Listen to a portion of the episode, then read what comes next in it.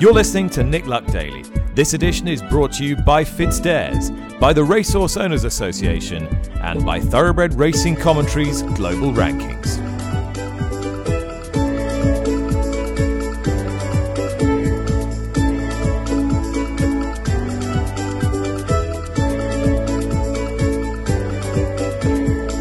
Good evening. Thank you for listening to episode 65 of the Saturday edition of the Nick Luck Daily podcast with me, Charlotte Greenway. It's Friday, the 16th of December. Freezing temperatures have put pay to all turf racing this week, and even summer weather fixtures succumb to the cold. So, sadly, we won't now be looking ahead to the long walk hurdle at Ascot tomorrow in this episode. Instead, we'll jump forward to the racing over the Christmas period from Kempton and Chepstow. First, though, Nick had a fascinating and slightly worrying conversation with David Armstrong of the RCA this week regarding the likely effects of rising energy costs and costs of living on racecourses. And here's an extract of his response when asked whether racecourses are likely to be able to fulfill their prize money commitments in 2023. Well, I think, I mean, where commitments have been made by racecourses, of course, they will be able to honour them. But what we'll see in the, in the period talking about the prize money for 2023. And it will be extremely difficult for racecourses to be able to maintain the same level of prize money as they have. And part of that, of course, is driven by the fact that uh, one of the key sources of prize money, of course, is levy income. And your listeners will be familiar with the fact that levy income is going to be lower in 2023 than it was in 2022. So that has an impact. Another source of revenue for uh, paying for prize money, of course, is entries and we know that field sizes are under pressure, so the number of entries is lower than it was before. So it'll be very, very difficult for racecourses to match their prize money in 2023 to the levels they had in 2022 because they have to increase executive contribution to do so. Now, I don't know where certain racecourses will end up coming out or how the groups will approach it, but certainly they'll be under more pressure than they've ever been under before. Um, do you expect all the racecourses that currently exist in the UK to survive beyond 2023? Do you think there'll be racecourse closures? No, I don't think there will be, but I think racecourses will have to adjust their business models to deal with the, the you know the increasing costs that I've just been describing. You know, and that may well be impacts on prize money. It could well be impacts on what services they're able to offer to to racegoers. So you know, we'll see them adjust their business models, but I do think they'll all still be in business at the end of 2023. Thankfully, temperatures look set to rise considerably next week, meaning there's little fear of Kempton not going ahead on Boxing Day. The meeting's feature race, the King George, is a race that champion trainer Paul Nicholls has won five times in the last 10 years, and he's had Bravemansgame in line for this since his victory in the Kauto Star Novices Chase on last year's card. He's been a pretty short price favourite since Allaho was ruled out, and Nick spoke to Paul earlier in the week to see if 2020 winner Frodon and the exciting Hitman will both be joining Bravemansgame in the lineup. Yeah, all set. Yeah, Pictor is going to wait for the Lanzarote, not the Lanzarote, on that meeting. Uh, I think the Silviniaco Conti chase he'll go, so it'll be just those three, and they're in good shape. They're not missing anything, so yeah, fine. And in, in, I've spoken to Harry about it a few times. He was sort of leaning towards Bravemansgame. Has he given you a, a definitive steer on that? Well, there's no point making a decision then. I mean, it'd be hard for him to get off that. But, you know, a lot can happen in a fortnight's time, and you just want to make sure that all the horses are right before you, you make a decision because you can get egg on your face if you make the wrong decision two weeks before the race. So, um, you know, you'll sort that out with declaration time. But, um, you know, we've got everything covered. So, one way or another, whatever he wants to do, we'll have a chat about it near the time. Who, who'll ride the one he doesn't? Well, I suppose Bryony, if she comes back, could ride Frodon. Um, and I know Jed and Alec and Co are keen for Sam Twiston to ride Hitman because he's obviously won the King George from Monklanders about. Um, if, if Bryony he wasn't about, well, then we got Lorcan in the wings who could ride Frodon. You know, none of that's not set in stone. That's just no. what is a possibility. Alrighty, what else are you looking at for for Kempton, Paul? Um, fabulous. Um, he'll definitely run in the Kauto Star.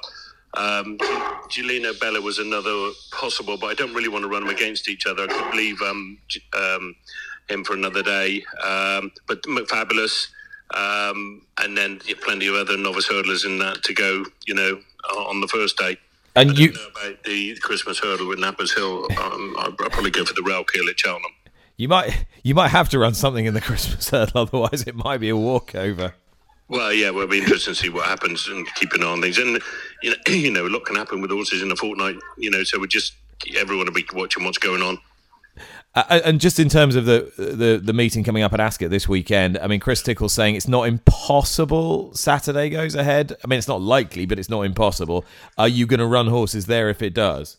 Yeah, I'll run some. It's, it's a, you know it's a bit frustrating for everyone really, and with Chris as well. Obviously, they can't water the ground. Looks like being as fast as it was at last meeting. In fact, they call it now good, good to firm their places.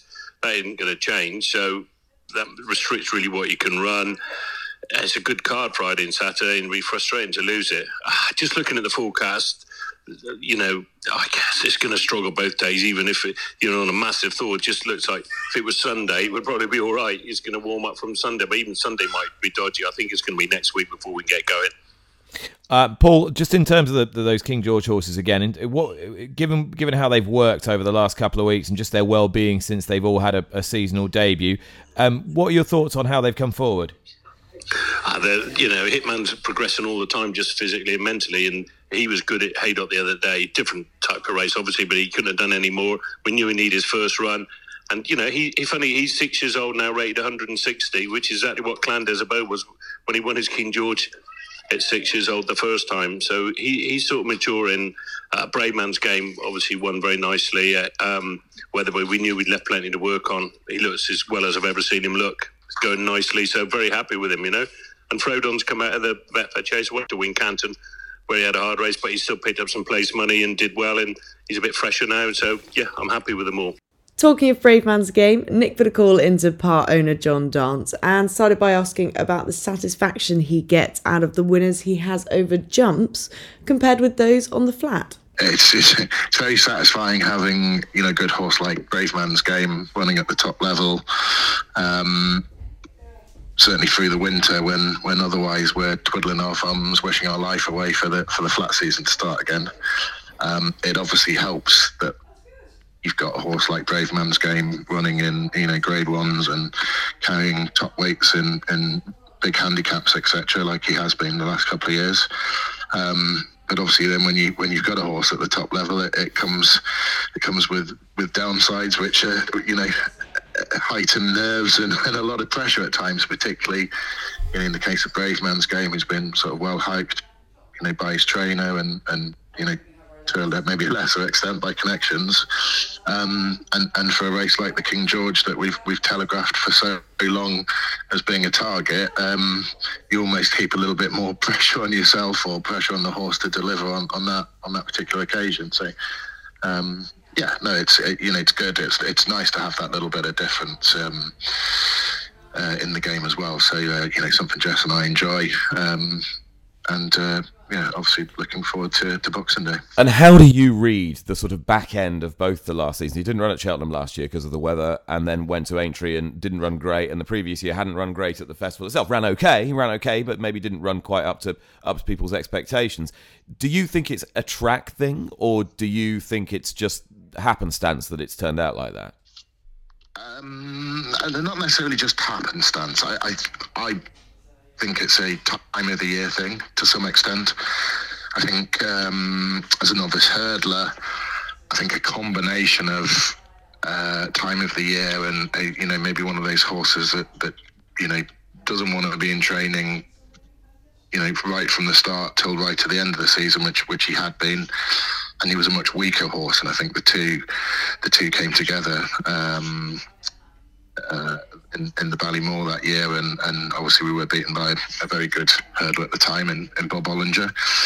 And um, last year we we missed Cheltenham itself, albeit only with about five minutes' notice.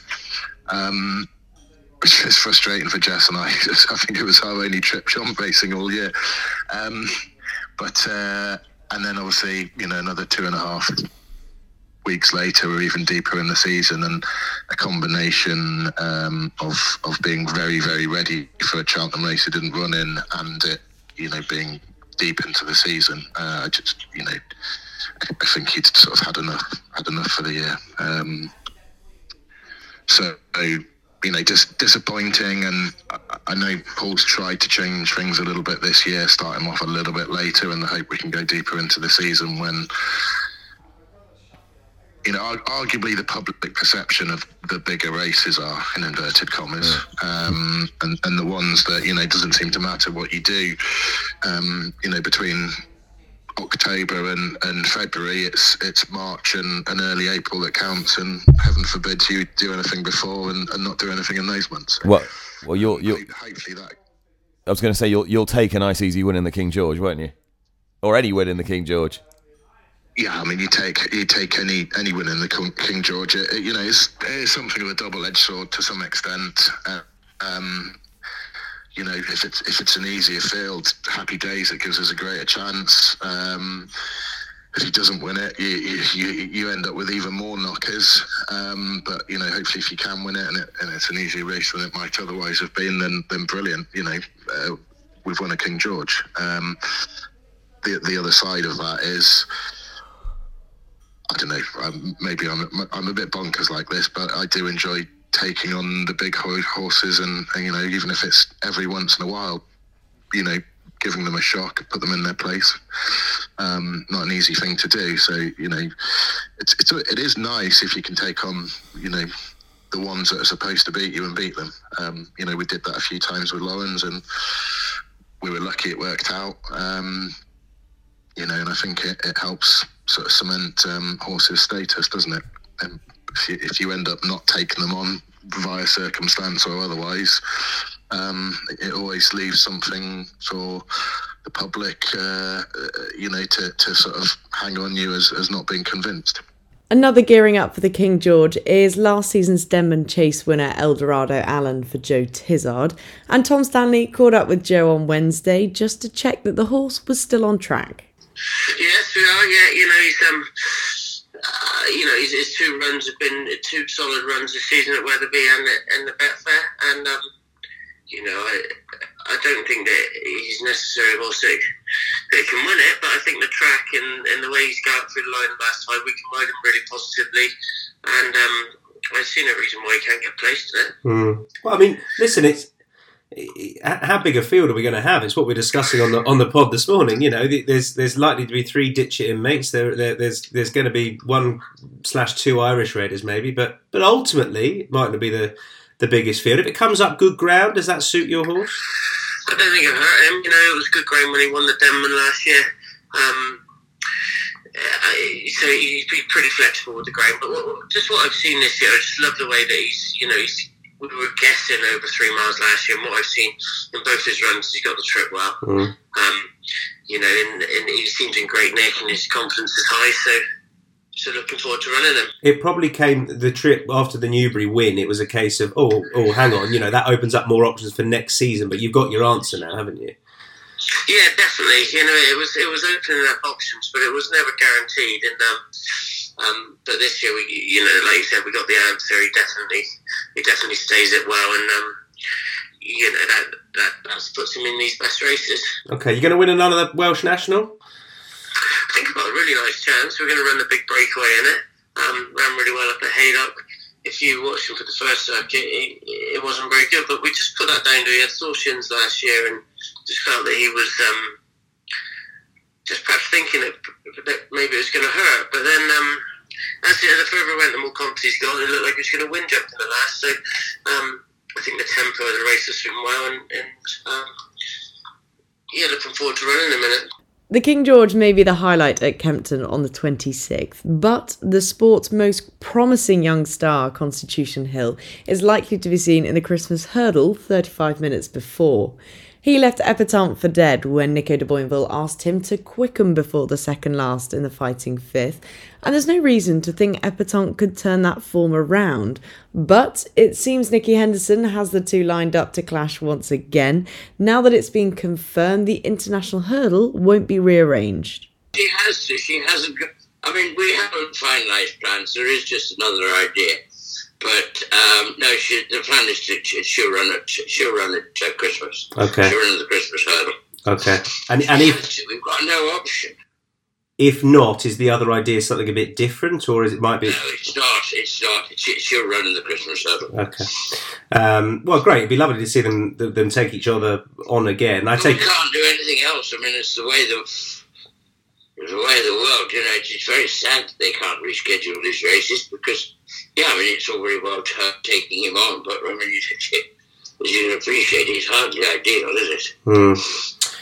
Um, just to touch on on the others that we've we've seen recently, a- any progress on, on what Shishkin's going to do? Shishkin, I would think I'll probably wait for the Silviniaco Conti. Hmm. Interesting. So we're, we're gonna we're gonna try a, a little bit further and a little bit different. Definitely, yeah. And does does Jonbon go to Kempton? John won't go to. Okay. And and likely I, I, he, he'll have another run, won't he? At, at some He'll point. have another run. I think the Kingmaker of Warwick is a, in the in the mix, but you know, no decisions have been made yet. Well, there's now in fact going to be four Grade 1s on the card at Kempton on Boxing Day as the long walk hurdle has been rescheduled, which hopefully means we'll still get the rematch between the first and second in the thrilling long distance hurdle Champ and Paisley Park. Kempton is, of course, though, a much sharper track, and so Nick asked trainer Emma Lavelle whether Kempton is therefore a realistic option for strong stay at Paisley Park. Look, clearly it's not it's not ideal. Um, you know, the thing about Paisley, as we all know, is he's about uh, uh, staying. You know, it's all about staying, and uh, Kempton is more about speed. So, you know, there's no doubt that it, it is not a track that works to our advantage. Um, but uh, at the stage that he is in his life, um, uh, you don't probably get many more cracks at Grade One races. So it's hard to just turn around and say, "Oh, we're not going to go because it's on the wrong track." So, you know, I think we probably will. Um, but um, you know, it's probably it's not meeting champ for round three or four or whatever it is in in a track that'll be to our advantage anyway. The comeback was a well, really a terrific one, and and jumping the last, I thought I thought you might just get there. How far off his off his peak do you do you think he actually is now? Well, I mean, the interesting thing about that race is I know the ground was pretty was pretty quick, but that that race broke Newbury's track record, and I think um, you know he's he's an extraordinary horse, and both of them are. You know, you, you can't take much away from Champ either, because at the end of the day, you know they just still rock up for the fight every time they go to the races. Um, you know, he isn't as quick as he was in in some way, but but then I look at you know that performance, and I don't think it was far off one of his best. You said before the race you've been doing a few different things with him th- this autumn. Do you think that's helped? Yeah, I think it has. I think you know, the thing about Paisley, he's been in training with us since he was three, and um, and although uh, you know we moved yards since since we started out with him, he knows the gallops here like the back of his hand, and and he knows how much he needs to do where and when. Um, and so accordingly, you know, he's he's not stupid and and probably saves himself a little bit, you know, when he doesn't need to put it all in at home. So we just thought just to freshen him up, we took him to the beach and and you've done a lot of uh, more with him on the grass rather than the all weathers, just to keep him fresh and just to keep him you know enjoying life. And and I think that definitely made a difference. Uh, and there, well, I don't want to tempt fate, but there was no semblance of him not wanting to start either the other day. No, it's it's now when you're watching him, there are a lot of things to sort of concern yourself with as you watch the race through. Um, and um, you know, his he he was very happy about jumping off, so that was sort of first bit ticked. Um, and actually didn't really hit a flat spot in the same way as as he can do. So you know that was another thing. We thought, okay, well that's good. Um, I suppose the one thing that let us down slightly was that usually his jumping is is just brilliant, and he was just a little awkward over the last two, and I think that just did cost us. Um, I did. Was it right that you that he thought that he- he'd seen a shadow and was trying to fiddle the shadow? Yeah, I mean that's Aidan came in and he said, "Look, I never want to use the the whole um, you know sun thing as an excuse," but he said that really was. He said he definitely just could see a shadow on that, and he just you know jumped awkwardly because of it. So, yeah, you know, it, as I say, it wasn't something that he wanted to necessarily use as a as a as an excuse, but he didn't jump in the same way as he normally does, and and over the last couple and. So um, you know, look, it, it was a great race. I was watching between the the last. I thought we were going to be beaten a reasonable way, and I was happy. You know, first run of the season to finish second. Um, we then uh, suddenly are thinking, oh my god, we got a chance of winning, and then you're kind of gutted to finish second. So uh, lots of mixed emotions. And just looking at his his overall record, he he seems to be fine going right-handed, even though he's done most of his, his racing left-handed. He's won a long walk at, at Ascot going going right. There, there would be no necessary preference to going left, would there? No, not at all. I think it's just that Cheltenham suits him as a racecourse because it's a proper stayers track rather than and the same, you know, the likes of Newbury. I think it's it's more about the the nature of the of the track rather than whether it goes right or left-handed. I think it's more about whether the uh, onus is put on staying. And for you and your your team during this cold snap, uh, how how difficult and or frustrating has it been? Um, it is it just makes it so much harder work look i know we're luckier than some because we haven't had the snow we've just had this relentless frost but you know dealing with the waters trying to you know get the water going every morning trying to um, you know get the, the gallops moving in the mornings and all that kind of thing you know it, it just makes what can be quite hard work anyway very hard work. Um, but you know the team are brilliant and and so we haven't had a, an issue with keeping going. Um, and i think you know it just same with the horses. When it's as cold as this you just don't want to gallop them quite the same way. A a because your your targets keep disappearing and and b because you know it does put a bit more pressure on them. Um, a keeping warm and b galloping into this very very cold air and you've got a, a, horse in the Welsh National, Emma, that, that's quite prominent in the market. Would you be well? Is it is it the plan to go? It is the plan to go. Um, she's got a few that need to come out for her to get a run, and and they do need some rain for her. Um, you know, a few of us have just been a little bit disappointing around the period that she had her first run, and I think that was more why she didn't see out the distance as opposed to because she didn't stay the trip. But she's a you know, she's a good jumper. She loves the mud, and she, you know, she tends to be relentless in her galloping. So, you know, I think she's she's tailor made for that race, but she would want the ground to be on the slow side. We've heard Joe and Emma with their thoughts on their Welsh national hopes, and while they might be available at double figure prices, one who's been well backed into eights in the last couple of weeks is the big dog for Peter Fahey. He's won the Munster National and the Troy Town on his last two starts, and here's what Peter had to say about how the big dog has come out of the Troy Town. Yeah, look, he's come out of it. He's come out of it very well. We are thrilled with him on the day. Like he, I think he put up a very good performance, and the way he's come out of the race is even is even I'm, I'm thrilled with him. You know, he's he's in good nick and he's fresh and well, and we're looking forward to getting him getting him over to UK then. Yeah, and although this is a race which needs you know quite often a, a hard knocking horse, it's always good to have a little bit up up your sleeve. Do you still think you've got a little bit to play with handicap wise? Um, look at I he he won snug enough in Navan, and the Irish handicapper gave us ten pound. So we're actually kind of well in off our English mark because we were only carrying a four pound penalty for winning the handicap. So it actually it looks it looks like we, we are well in on the day. But look at I think we need an awful lot of luck. There's a lot of jumping around here. We need a lot of luck. But um, look at I think I'm going over the horse that has a great chance. Yeah, I mean, last year didn't work out, but that was hardly that was hardly his fault. Uh, do you do you see him as just a horse who is an out and out grinder, or is he a bit more dimensional than that? I think I think he is. He, he stamina is his whole, his whole forte. To be honest, um, he he jumps he jumps adequately. I can't say he's a brilliant jumper. He gets from A to B. He doesn't lose much in doing it. He gains length at the odd fence, but. Um, look at I think the whole thing about him is is he, he stays he stays very well. He's in abundance of stamina. And and the guys that own this horse, um, a wonderful interview on, on RTE after he, he won the other day. Uh, how much pleasure does it give you to to train for people who take clear and abundant joy out of out of this journey? Ah, it is. Look, it's great. Like the Kellys, like we, we this this horse has been a family horse for the for the whole Kelly family, and like for their dad to have their first winner with him he's passed away since, and for him to be going on and winning these big prestigious races, it's brilliant, and it gives you it gives you an extra thrill. Like it, it means a lot to him, as it does every owner. But I think they get it's a little bit more special to the to, to the Kellys. Um, I forgot to ask you who was going to ride him. Moment, it, it, we're thinking for Keith Dunn who will be coming over to ride him. A bit different this week, just igniting your excitement for the action over the next couple of weeks, and hopefully has offered you a couple of anti post clues. Thank you once again for listening, and Nick will be back with you on Monday to continue the build up. Have a lovely weekend and stay warm.